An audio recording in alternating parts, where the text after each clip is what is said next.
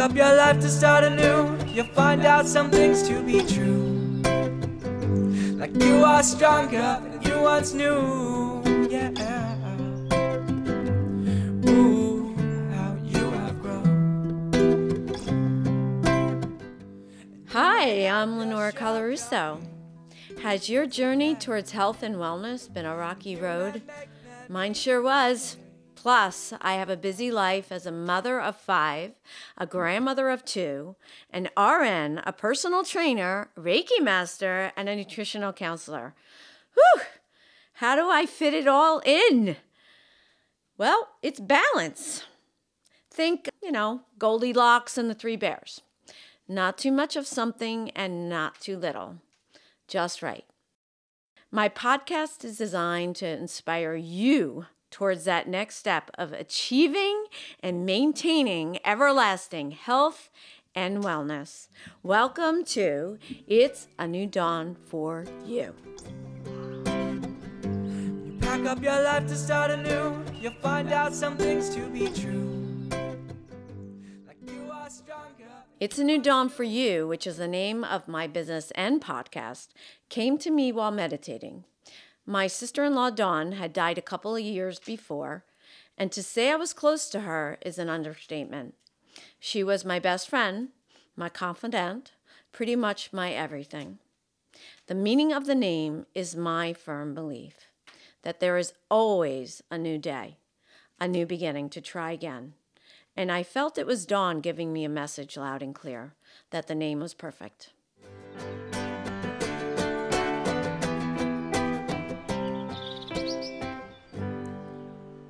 While taking my 200 hour prana yoga certification, I felt a block of energy and began researching lymph and fascia and restrictions in the flow of prana or energy in both. I've had multiple surgery in my life and know enough about the blockages that can occur from scar tissue and came across this gem of a man. I felt an Instagram connection right away. His description in his Instagram profile, Stop Chasing Pain, caught my eye, and I've been a Dr. Perry Nickelston crazy admirer ever since. He talks about systems of the body that are very rarely talked about, but are so very important, that being the lymph and the fascia. But he does so much more than that. As noted in his profile, he is a full time human, teacher, crazy path walker, nonconformist, lifter, unicorn maker, I hope to elaborate more on what that means later, and mover. I am so very excited to have this brilliant man on my podcast. Welcome, Dr. Perry. I like to start each podcast with this story. We all have one, and I believe that our past, good and bad, gives us our experiences that lead us to our present moment. Can you please tell me about your story and what led you to what you do today? Sure, absolutely. Well, you know, people learn mostly through stories anyway, right? Mm-hmm. It's, it's, how we learn about uh, ourselves and others. And you know, I I think most journeys in life we get our biggest lessons from our hardships and the suffering that we've had, the, the lessons that you take away from that. So I got into healthcare originally. Geez, what is it going on now? Like 25 years ago, I became a chiropractor and I was into health and fitness long before that. So I started bodybuilding and weight training when I was 14 years old. This is a while ago.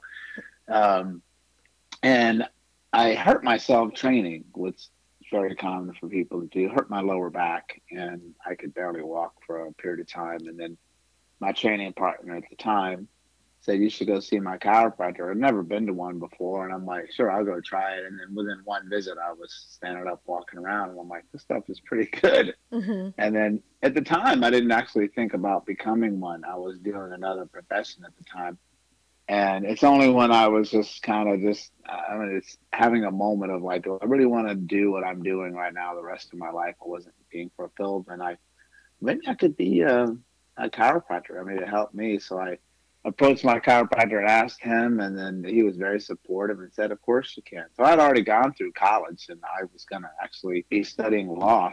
So it's a very different profession now mm-hmm. that I'm doing, and that's why I had to go back to school. and, and get all my sciences. And I became a, a chiropractor and began to help people with that. But I, it wasn't as fulfilling as I wanted it to be, honestly, because I kept asking myself and wondering why I was all ha- I was having to see people why things would keep coming back and things wouldn't hold for very long on the body. I was just looking for answers. I'm, I was what's called a why guy. I'm always asking why, why, why, why, why to understand the process of something, not just go through the procedures and jump through the hoops and say, well, that's just the way it's always been. I, that's not good enough for me.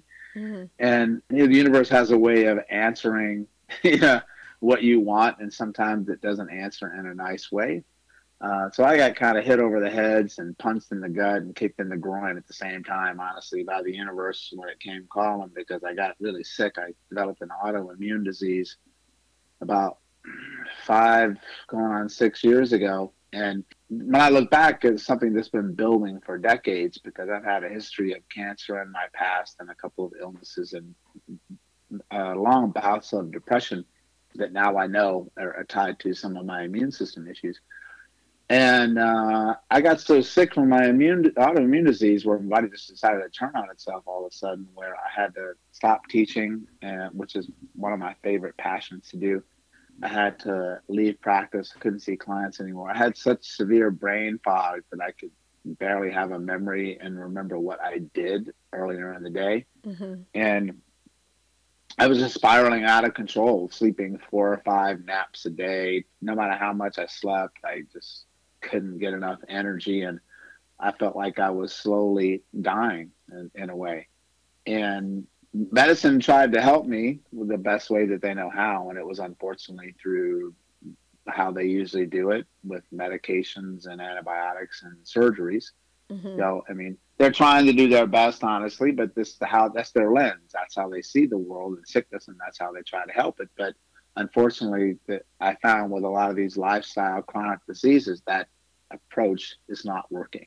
Mm-hmm. Um, and I got worse and worse and worse.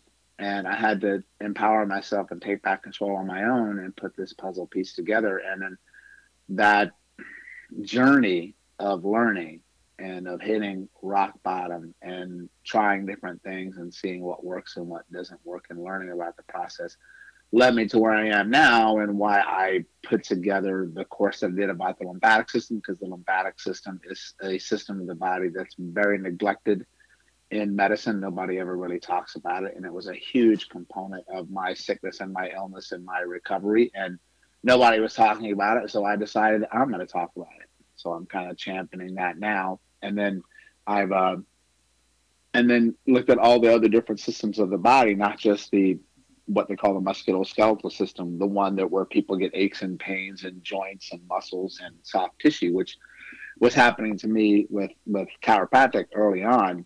But these things built up, and there's many many different systems in the body that have to work together and are interconnected. And unfortunately, in medicine today, we have a reductionist type of thinking and we break things down into parts and we isolate them and we look at them by themselves to try to understand them but we don't we forget i guess somehow that all of these systems in the body have to work together. No system ever works alone and there's some fundamental systems of the body that are significantly and severely neglected one being uh, lymphatic system. And so I I finally got the answer that I've been searching for all of these decades in medicine of why all the things that we do for people, why they don't stick or they don't last long or why they might not work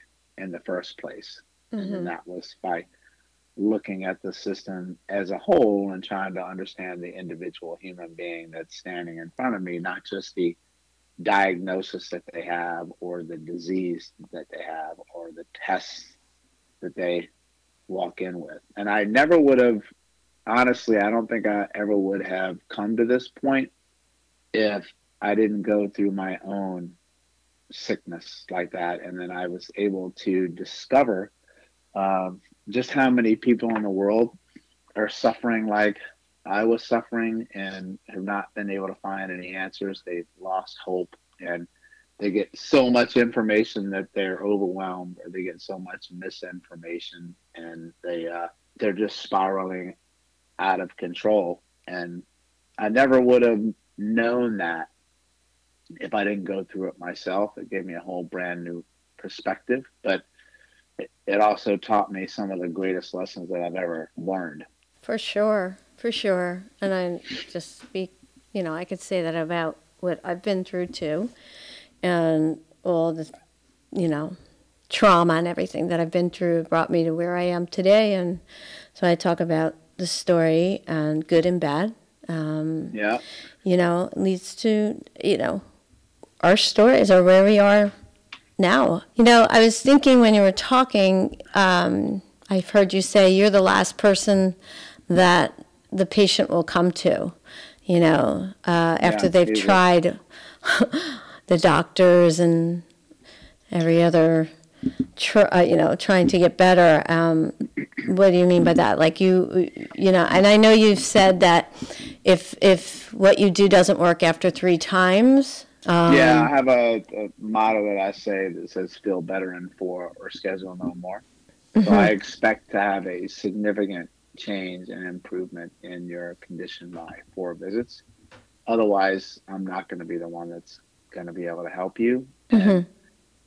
you know i kind of designed my practice like that or it kind of organically happened over the last 20 years where you know I, I was in the beginning the guy that you would normally see right? If you're like back hurt or your neck hurt or whatever you come in and get some chiropractic. But then i started to branch out of that and then i had the stop chasing pain. The stop chasing pain stands for you treat pain but you don't chase it and you, you look for the reason that it happened. And i started to do things that were outside of the traditional model of uh, healthcare and looking at the body. So I was an early adopter of a lot of things that seemed pretty fringy at the time, but now are more accepted based on research that came on. And one with fascia. I mean, there used to be a time when nobody even knew what the hell fascia was or that it meant anything. I mean, medicine and surgeons used to just cut through fascia to get to their target and then they didn't pay any attention to it. And now it's the buzzword of this, you know, everything. And yeah, for sure. same Mhm. same with the laser therapy. I was an early adopter of using light energy to heal tissue and things like that. So I've always been trying to mix many different approaches or many different disciplines, and I uh, become more like a generalist, you might say, not a specialist, because I feel a specialist isolates too much, and then the more you isolate on one thing, the more you neglect everything else. You become like pigeonholed into something, and like all of a sudden, everything is that which you specialize in. And I became more of a generalist. So I am not the guy that you first see when something happens to you. I'm I made it that way where you'll usually end up coming to see me when you've tried everything else, the traditional approaches that should work Mhm. but haven't worked. And most of that came down to my examination process because I spent about an hour with each person and I examine you like you've probably never been examined before. Look at these things. I think people may be just chasing the wrong thing, which is stop chasing pain. So I just had to find like the underlying culprit. And one of my mottos is like that Ida Rolf said, who created the Rolfing technique. She says, "Where do you think it is? It ain't."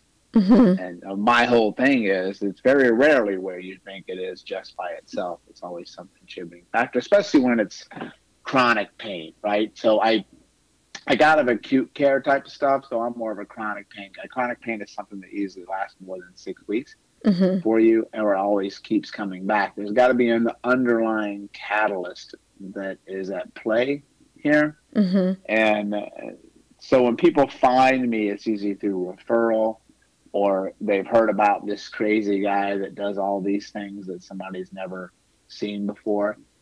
And they're much more open to the approaches that I do by the time they find me because when they've exhausted all of the quote unquote normal things that should work and they haven't, then they're open to me looking outside the site of pain. And in the beginning, uh, you know, it was still isolated to what I said before is like the musculoskeletal system. So let me give you an example. If somebody comes on in with back pain, very rarely is it the back that's causing the issue. It's usually coming from the hip joints in your pelvis that don't move well, that don't hurt, but you get compensation pain in the back.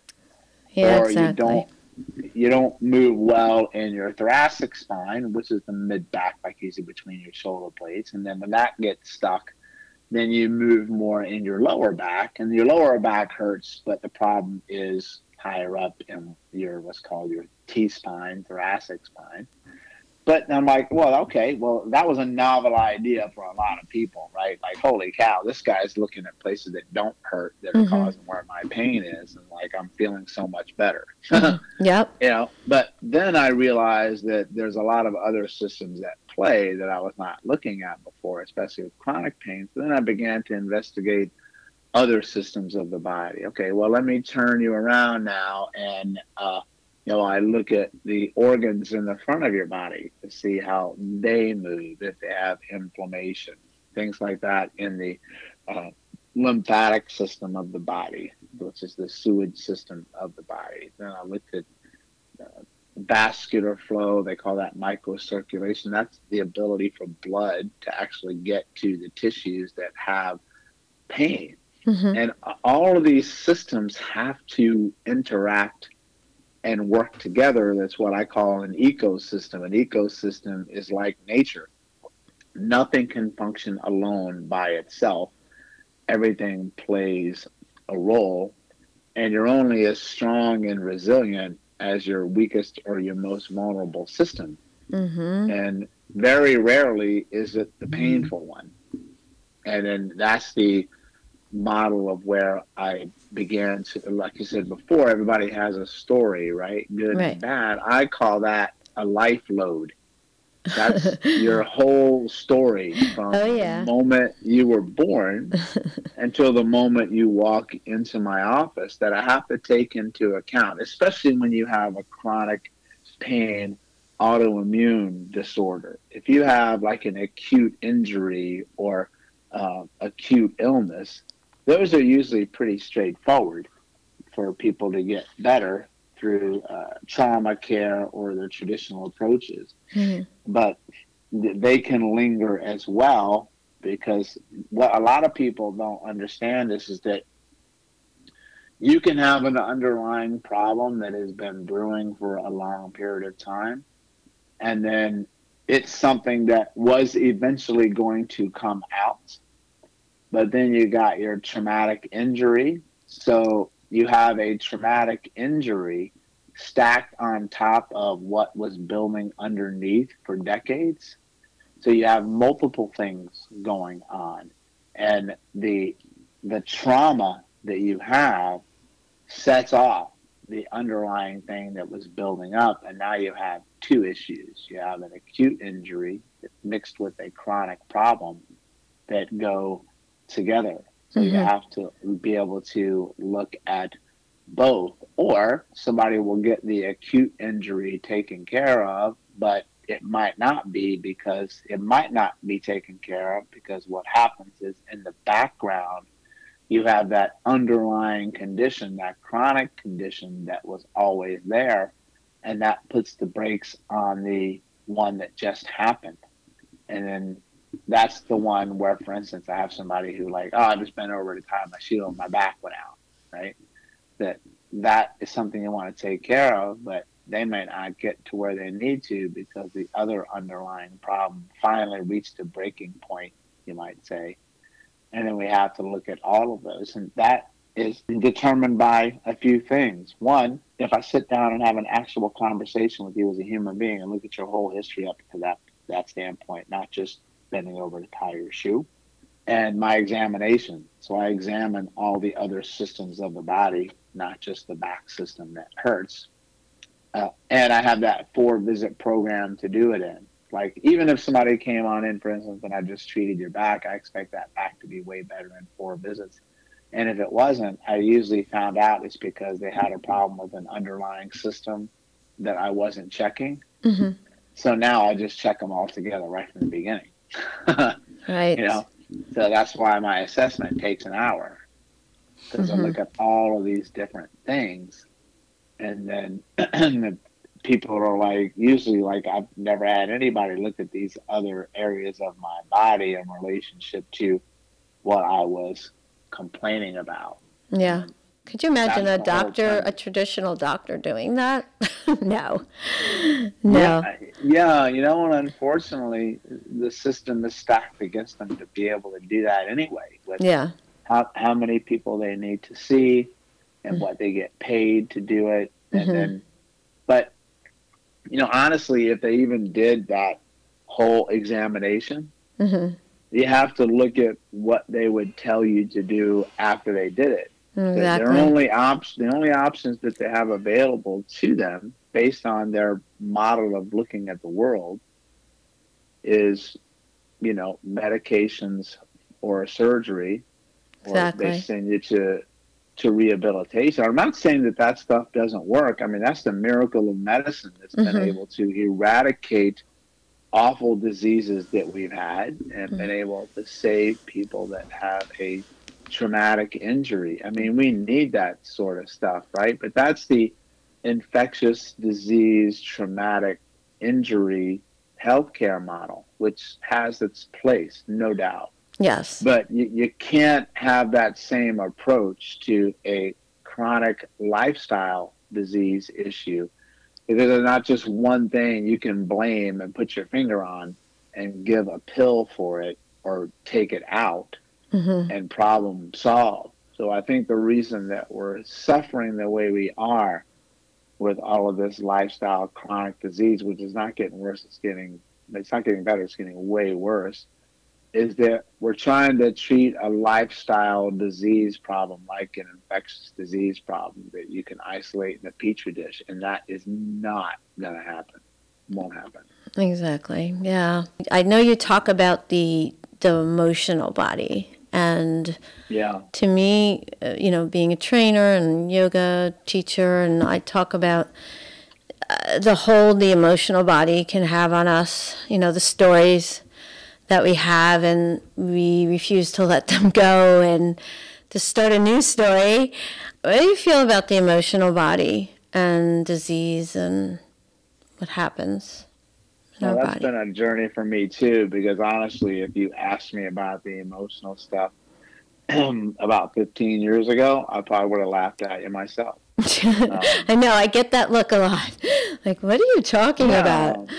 Well, you know, I mean, I don't think I, I just wasn't ready for it yet to to see it, and until I went through some things and I saw how a lot of things that I've gone through in my life that have been emotionally traumatic. I mean, that's what we have as human beings. That's we're not rocks, right? I mean, that impacts how we perceive the world, and how we perceive the world influences how our whole nervous system and our perception of what pain is is interpreted based on the story that we tell ourselves through the lens that we see the world and that there's a human being attached to the piece of meat that you're trying to work on and i once i became sick and i became more aware of my body through meditation and through mindful movement i i could feel what would happen to me physiologically when I let my emotions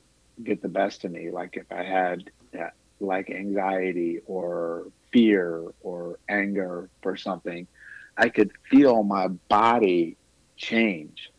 and it wasn't in a way that I liked. I was like, this is not good. Mhm. And then I could flip a switch, man. Like I could immediately, because that's what's our gift as human beings, is that we can choose how we react to things.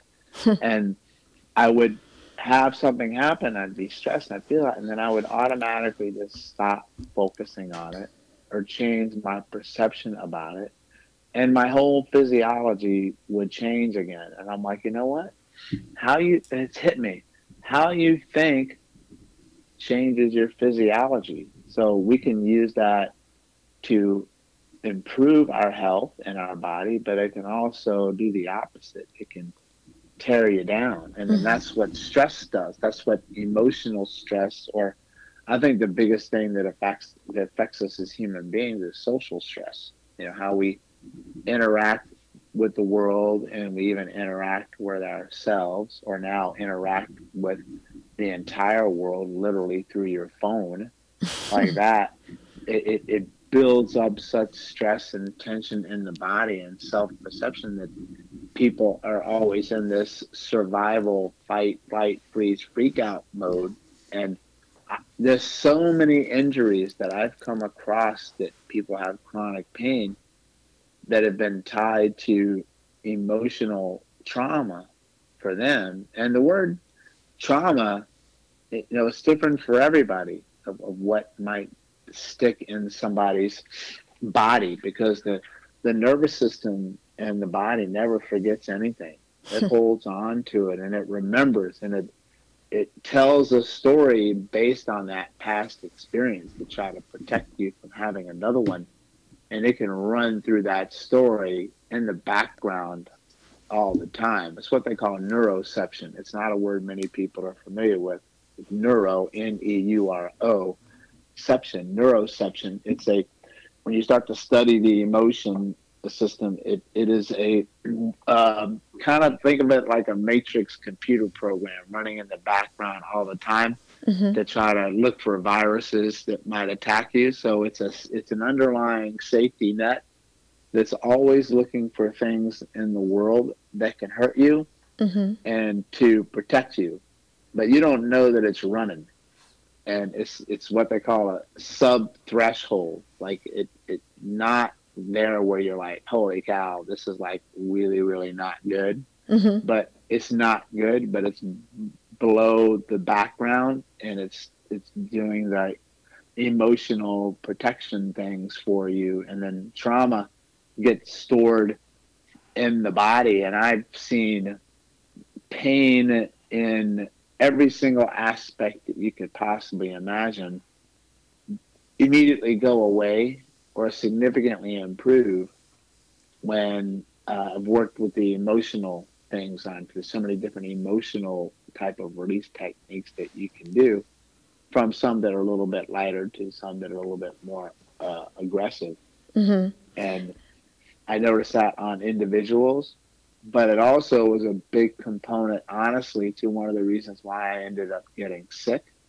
Now that I had the right opening in, in my heart, I think, to finally accept it, to say, you know what, there's a lot of stuff that I was trying to push down or ignore or go through, and it just was always there Mhm. and, and until I was able to confront those things, I was not able to get past certain barriers that I had in in my recovery. Mhm. And then when I got through those, I had a significant change in uh, my discomfort and and my pain, and I really do see some emotional components in all of my um, pretty significant and severe autoimmune disease type cases. And it, what's interesting is that uh, pain science is actually kind of coming around to it in their, their own roundabout way because they talk about what's called a BPS model of pain. That means biopsychosocial model. I actually have that written down here to ask you yeah, about that. see, that, that's, that's energy, right? So you, you may have some biological issue, that tissue damage or trauma, which could be contributing to that. Mhm. And then you've got the social model. The social model is the interaction that you have with another human being, right? We're social creatures, and if we feel isolated, you know, then we slowly start to to die. And then there's a huge component of that in relationship to whatever age group you're in, but especially for kids and teenagers these days with isolation on social media or bullying. And so you got that social component or the, the context of how you grew up socially in your culture and you view pain or discomfort or illness. Mhm. And then the psycho, the psycho one, that's the the perception of pain that's the the self for for you uh, So you have to take all three of those into consideration because there's so many people that don't have, you know, any tissue damage that can be found on a test or an MRI or blood work, but they're in a lot of pain and they're miserable. So pain doesn't equate to tissue damage at all because there's some people who have a lot of damage that you can see on film and they're like that's nice I, I, thanks for telling me but i don't feel any mm-hmm. there's no correlation to that so then science was like well what's going on well that, then that's the biopsychosocial model that makes us unique as as human beings so that's also what comes into play with how words matter. Like you can physically talk to someone a certain way, and then they can be made to feel better or feel worse based on the words that you choose to communicate with that individual and what that word might mean to them. I so in so medicine, they that. call that a placebo effect, where you know you can say something or do something and the person feels better but was it really from anything that you actually did? So mm-hmm. a placebo effect is really powerful and yep. it's always involved with everything. Mm-hmm. And it's a it's something that really needs to be considered as a very big part of healing. But you also have the opposite of placebo that's called nocebo.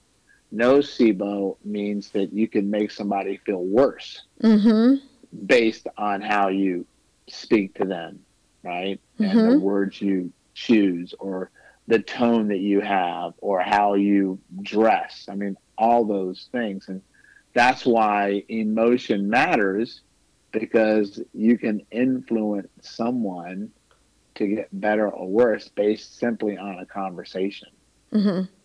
Just like a doctor would tell you, um, uh, you have this and you believe it and you are going to believe it, just like when I train and I say, okay, you have you have weak glutes, and I know this. You know, it's just the same thing. You put that in somebody's head, and they believe it. Um, so I, am words are very powerful. They're very powerful.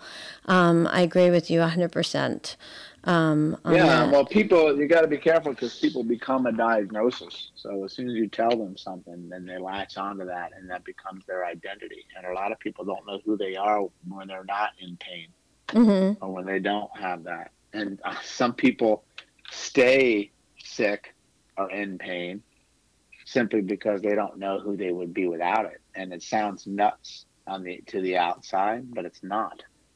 Um, everybody has their own reason for doing things, and it might not make sense to you. But I always say that the human body is under no obligation whatsoever to make sense to you. Yeah, yeah. I love that. And, yeah, I'm like, it doesn't really care whether you understand it or not. No. Sorry if it stresses you out, man. I'm just doing my thing. Maybe you'll catch up one day. we well, uh, we began with the lymph. Uh, the you call it the lymphatic mojo, the body mm-hmm. aquarium. Mm-hmm. Can you explain that to the audience? Because I love that. Sure. Well, first of all, mojo. I love that word because mojo means magic, mm-hmm. and I do think there's a magic in helping people heal or feel better, or there's actually some magical things that will happen to you when you start to work the lymph and you give the body what it needs to be able to heal itself because it can if you give it what it needs. And sometimes you just got to get out of your own way. But mojo also means voodoo, which means that sometimes stuff works, and I got no idea honestly why it works so well. Um, and so I just love that word. And then lymph, lymphatic, is talking about the lymphatic system of the body, which some people may be familiar with, especially if they've had anybody in their life that's had cancer. They usually tell you, you know, you got to be careful with that because cancer can spread throughout the whole body through the lymphatic system. Which, first of all, should tell you just how it goes everywhere and how important it is.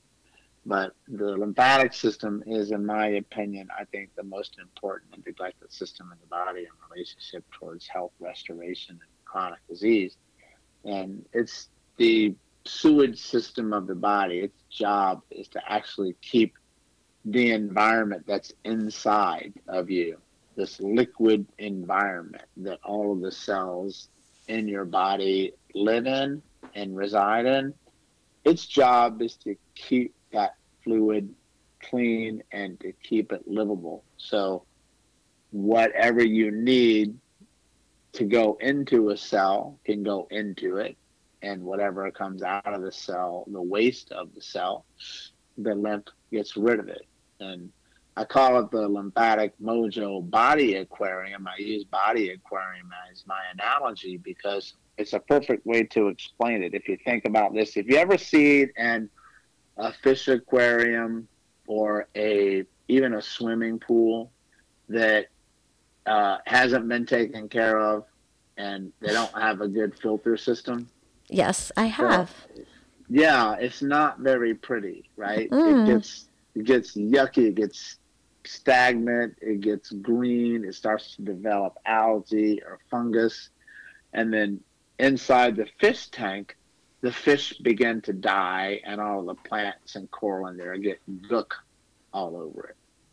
So the fluid in the tank, the water in the tank, I that's your fluid inside of your body. That is what they call your interstitial fluid that's between tissue, otherwise known as your extracellular, outside the cell, extracellular matrix. Mm-hmm. That's the environment that all of your tissues live in the body. And just like a fish tank, everything in the tank are your body parts. So let's say in my fish tank, I've got coral, I've got fish, I've got rocks. Well, inside your fish tank, you've got organs, you've got bones, you got fascia, you got muscle, you, everything inside, right? Mm-hmm. So all that stuff. but so when things go wrong, we just go after the individual parts in the fish tank that are the issue. Mm-hmm. And what I'm trying to tell you is, is that everything inside the tank is only as healthy as the water that it lives in, right? Mm-hmm. So if you've got crappy water, it doesn't matter what you do.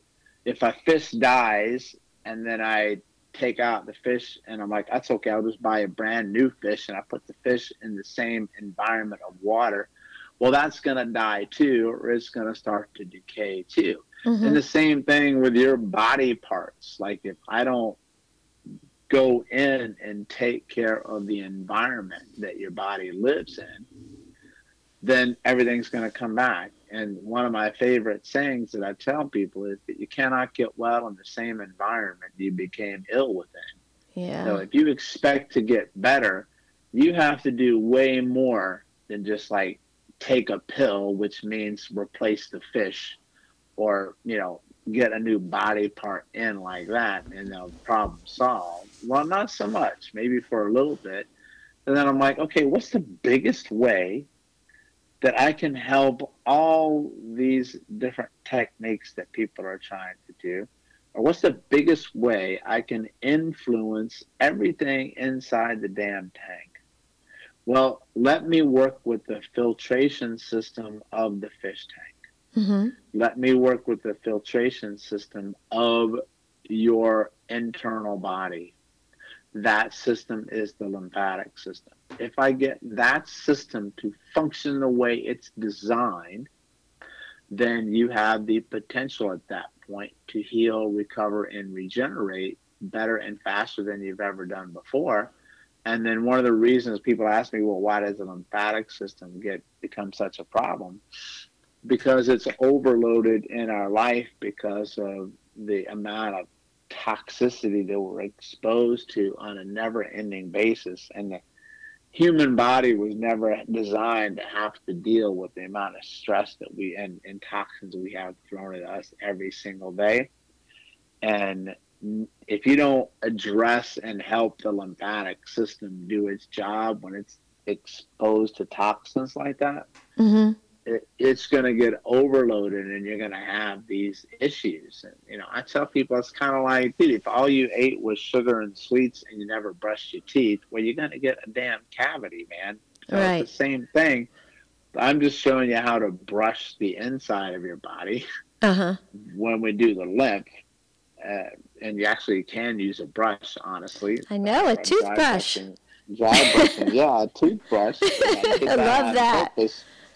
Because it was just different, and most everybody has. I love it. Love so it. They love can it. get started right away, and then you know, when I began to see, because the lymphatic system was a huge underlying reason why I was not getting well, and nobody ever told me about it until I got exposed to it, and then I went, I put myself on a program, and I made the program even better, and then I just, it completely transformed, you know, how I look, how I feel, and I started to check the lymphatic system on people that were coming into my office all the time, and they were a hot mess.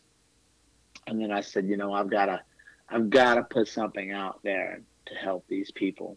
And then that's where the video lymphatic mojo body aquarium, the streaming one that you got, came about. I loved it.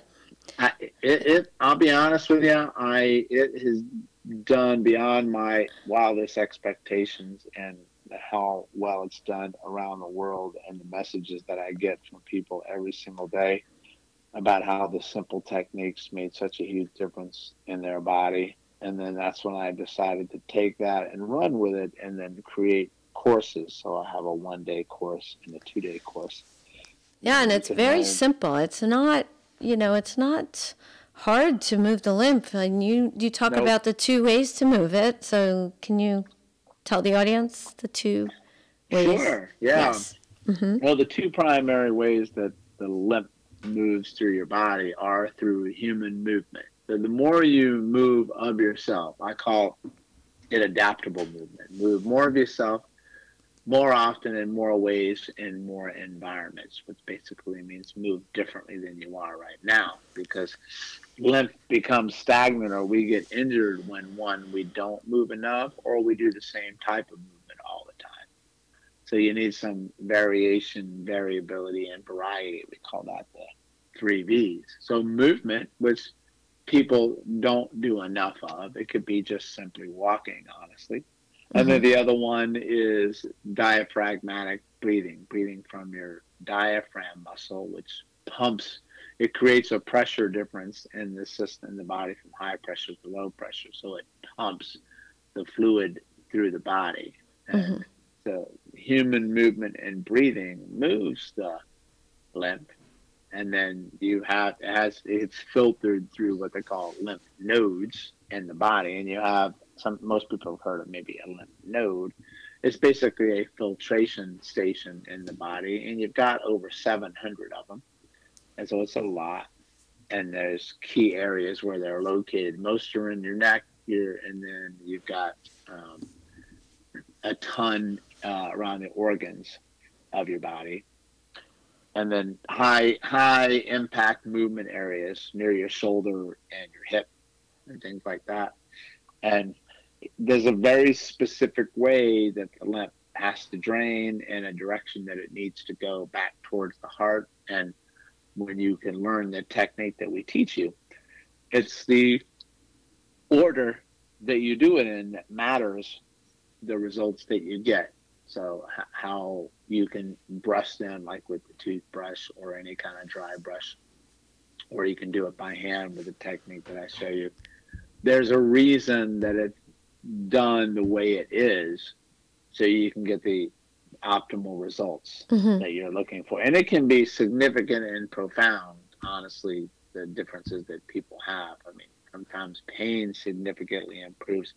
Their strength, power, and speed increases if they don't have pain. Their range of motion, which is their ability to move the body, significantly improves as well. hmm I like the light touch that you implement in moving the lymph. Then I think, you know, it's right underneath the skin. So I don't think you don't need a heavy hand. Yeah, that's a big mistake that people make when they try to get work done or they go for a massage. So massages are great, right? It just depends on what you're trying to accomplish with where you go. Yeah. You have to go more superficial and light, what I call feather light. Feather light is actually the pressure of like a feather or a cotton ball. It, it kind of feels almost like you're not doing anything that's the first step. There's different steps that you have to go through. But most people don't do that because they feel that if you're not going hard and you're not going deep and you're not causing a little bit of pressure or pain that you're not actually doing anything Mm-hmm. but honestly it's the it does the most because it's that's one of the most powerful ways to reduce the pain sensation going into the body and when you press too hard you bypass that lymph and you bypass the nerves that sit below the skin so you don't get the effect that you're looking for because you just blast right through them Oh, and you know people want you to dig deep. They want you to get in there because oh my god that hurt oh, remember that hurt so good? Yeah, right, right, right. and mm-hmm. you know it does feel better mm. temporarily but it usually gets worse or keeps coming back Mm-hmm. because you know you haven't gone light enough to treat the lymph. So what I do now in my work is is that we do lymph first, then I go deeper and do the other stuff that I would if I deem necessary based on my evaluation. But I always do the lymph first and we call that drainage. Drainage, draining the lymph precedes supply. Drainage comes before you're trying to supply it with Mm-hmm. the recovery or nutrients or whatever therapy that you're doing. Is there is there anywhere lymph is not in the body? No, I mean you got it. It's pretty much everywhere you can think of. So let's put it in perspective. Mhm. You've got 15. You know what a liter is? And you got 15 liters of lymph in the body, and you've only got five liters of blood. So it's a significant more amount of lymph in your whole system. The three biggest places that you have lymph are your neck. You got, like I said before, over 700 lymph nodes in the body. One third of that number is in the neck, head and neck. And then you've got the skin is the second one, and your gut, your gut, which is your small intestine and your large intestine and around your stomach. Mm-hmm. That's the three biggest places that the lymph resides. Before I we end, I definitely want to talk about the unicorn maker. what's, the, what's the unicorn maker? what does that mean? I'm actually I'm actually wearing a shirt that one of my followers sent me. It was actually a, a shirt with a unicorn on it because. So I, I put that out for a reason because, you know, unicorns to me represent possibility, and that's how I like to look at things. If you if you don't believe you're gonna find a unicorn and looking for one, you're you're not gonna look at the world the same. And uh, unicorns can represent the miracle that you never thought you'd see, or um, possibility. And I- think that if I look back and how some of the greatest things that we've ever come across in discovery and either in medicine or the world are from people who looked beyond what was the accepted norm or what we thought was possible and they asked the what if question mm-hmm.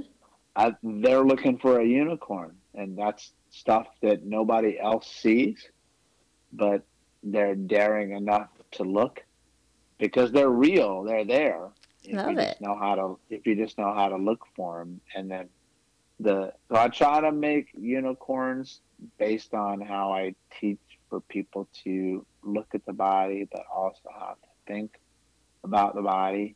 And then i've also had people that i've been able to help over the years that were told that they, they were like a lost cause or they're going to have to learn to live with it myself included. So i just made a unicorn because they were able to turn things around and do the impossible, which is pretty much what a unicorn is. I right? love it. I love it. I love That- it. That's that's where it that's where it comes from, you know. And um, I, I just think that that kind of approach is important in the world of medicine Mm-hmm. right? It it doesn't. I've told people it it doesn't mean that I don't take things seriously either.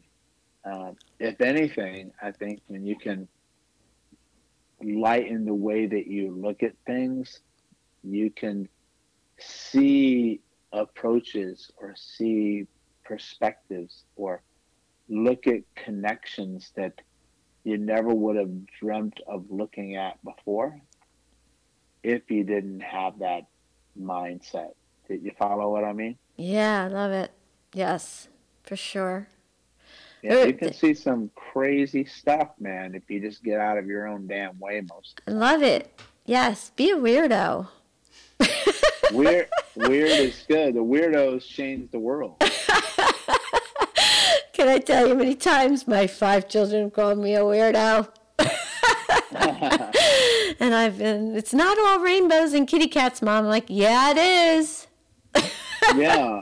Why can't it be? Right? I know, right? it's also a perspective. Type of thing. There are so many things I wanted to ask you, and I, and I don't want to make the podcast too long, but I do want to know about. Um, you, I know you do your workshops, and uh, so what do you cover in your workshops other than lymph? I know you do. What are the workshops that you do? Well, I'm in Chicago. I'm actually talking to you from a hotel room in Chicago on Mhm. this podcast. So I'm here. I did the first day of my two day lymphatic mojo hands on body aquarium course. So I've got that one, which is um, really become popular for people because not many people talk about the lymph. Then I have another one that I've been doing for a while. This is my movement based course. It's called Primal Movement Chains. Basically, primal of how we learn to to move in the first place Mm-hmm. and then um, that's a, a two day course as well. I teach mostly um, ground based body weight movement things to help improve strength. And then I've got a third course that I co teach with a partner of mine and friend. It's called Functional Medicine and Movement. The functional medicine and movement is more along the lines of what I learned after I got really, really sick with my autoimmune disease, and my friend Dr. Stewart helped me bring myself back. Mm-hmm. And then I decided to work with him. We put together our own course, so we teach people how to heal themselves from their autoimmune issue. And you know that we formed a separate company called Functional Health Solutions that does that. And I'm happy to say that we will have an online course that people can take very soon. So you can take the course from anywhere in the world. And then we are coming out with our own um, supplement line that's designed to work for people who have autoimmune issues or chronic pain. So you'll be able to uh, take the things that I use or we use to teach people how to heal themselves. We decided to make our own because we really couldn't find the combinations that we wanted to anywhere else. And then those are the the primary three that I teach And- right now.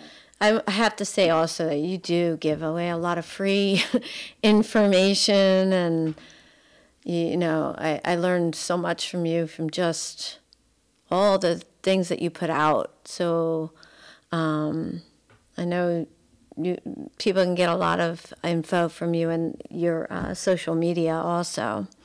Um, yeah. So, well, thank you for that. I, I've always tried to put out some things that You do. You're so wonderful, positive, people's and life like that. And love that's it. a, that's a big part of healing too is that that positive attitude because there's so much negativity out there in the world and you know my social media of people can find me of course on um, stop chasing pain which is my website but then i'll branch out to my social media stuff. I think my favorite that i like to spend the most time on is which i think you mentioned how you found me was instagram. It has this that's a really great energy or vibe and community and it, you can tell a really nice story through a picture.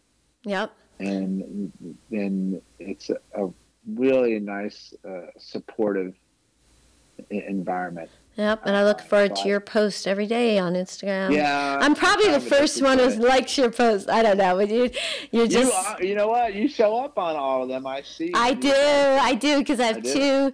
I have two um, Instagram, like a business one and then another one. And I'm not a big social media person. I just, I just, um, I'm trying, but I'm, you know, I'm pretty low key, but I. Yeah. I I I am. I'm like I look forward to your post every day.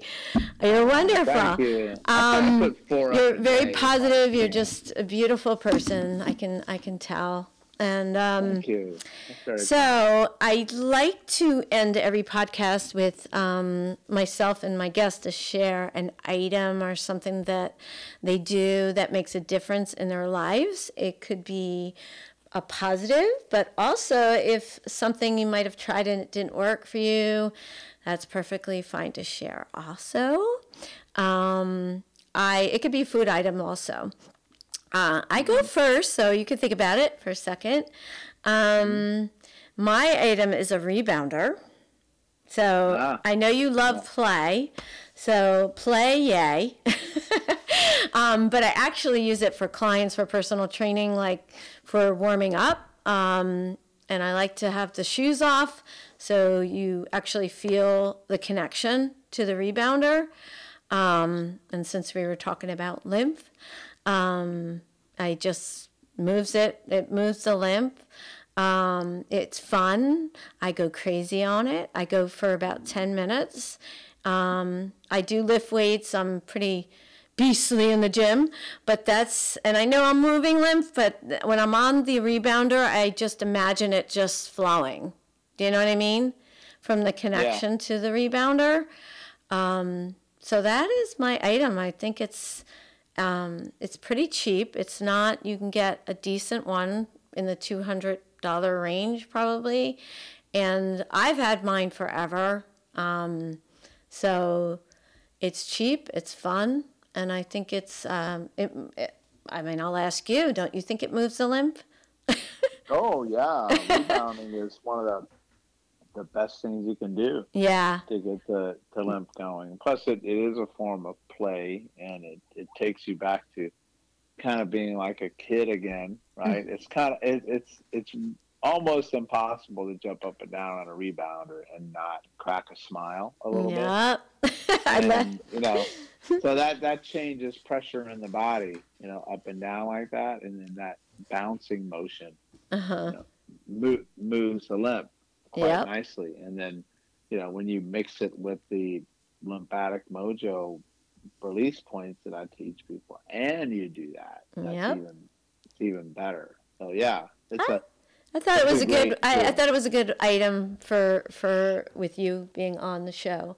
Um, Yeah. And I've been using it for I don't know twenty years or so. But um, okay, so what is your item? Do you have an item for me? Yeah, well, you know what's interesting? Like uh, over the years, which I never really got into very much or looked into until I was uh, sick. It's amazing, right? How much you can open yourself up to when you Mm-hmm. like so many things I found from that. I've absolutely fallen in love with using uh, essential oils Nice and- one. in my work, which I never looked at before. And the essential oils of all different types, you know, they have different frequencies of energy to them, like anything in in the universe has energy to it. But there's some of the highest frequency things that you're going to find on the earth in the essential oils. And they've done wonders for me in, you know, my healing journey. So I use them uh, external and I also use them internal.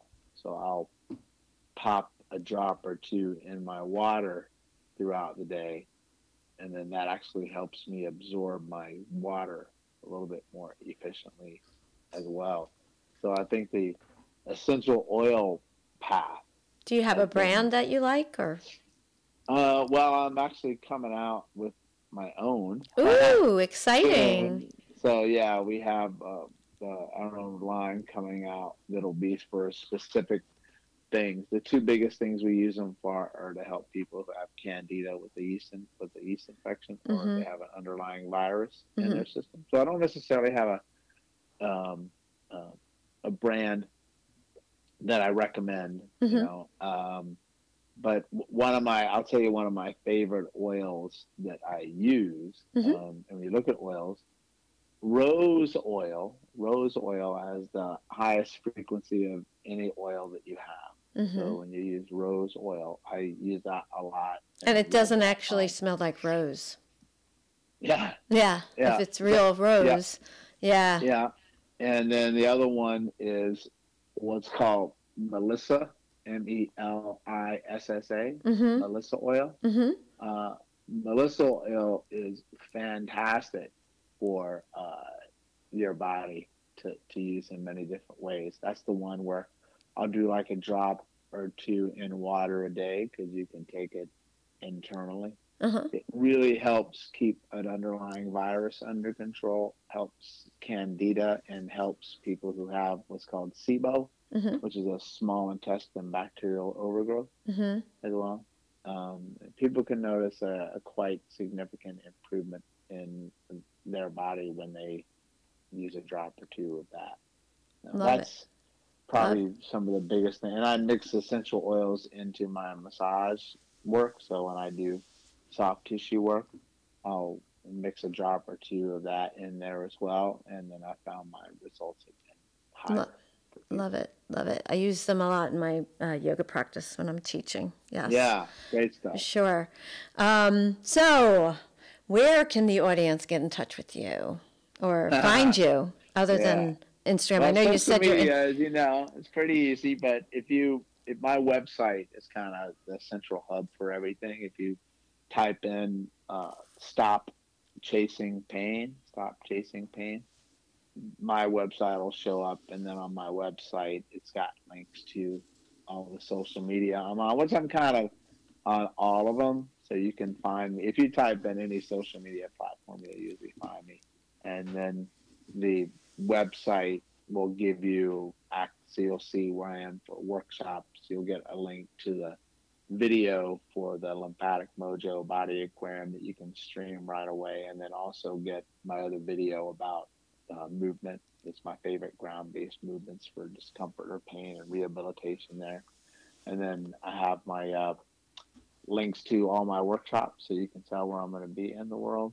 And then I have an online membership site if people want to go behind the scenes. They can see a lot of things that they would only see at a workshop. That Mhm. They can get on the membership stuff. So I, if people think I share a lot in public for free, I share even more.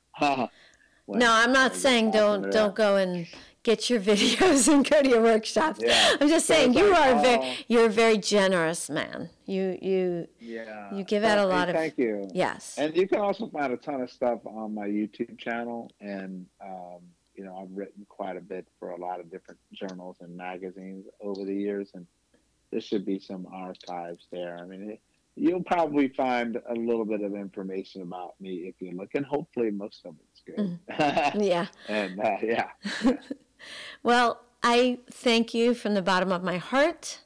Um, You're welcome. and I'm sorry about all the glitches in the beginning, but um, good. yeah. So I hope you have a great rest of the weekend, and um, God bless. Thank you so much. Thank you very much. And thank you for having me on the show. And thanks, everybody, for listening. All right. Thank you. Bye bye bye. My hope is that you, as a listener, will come away from this podcast with a tidbit of information that inspires you in some way towards a healthier you. Thank you for joining us today on It's a New Dawn for You. Our show today was directed and edited by Sharon Alice Murray. Our theme song is called Dear I, written and performed by my own son, Angelo Michael, and available at bandcamp.com. And I'm your host, Lenora Colarusso, wishing you everlasting health and wellness. You can ask me questions and find me at it's a new dawn for you at gmail.com, the number four, the small letter U. on Instagram at It's a New Dawn for you, Mind, Body, Spirit, or Facebook at It's a New Dawn, or you can check out my website at It's a New Dawn, New Jersey.com. Remember, there is always a chance to start anew. Your thoughts and actions shape your reality, and you are the captain of your ship. Peace out. Hashtag spread kindness. You Pack up your life to start anew. You'll find out some things to be true. Like you are stronger than you once knew.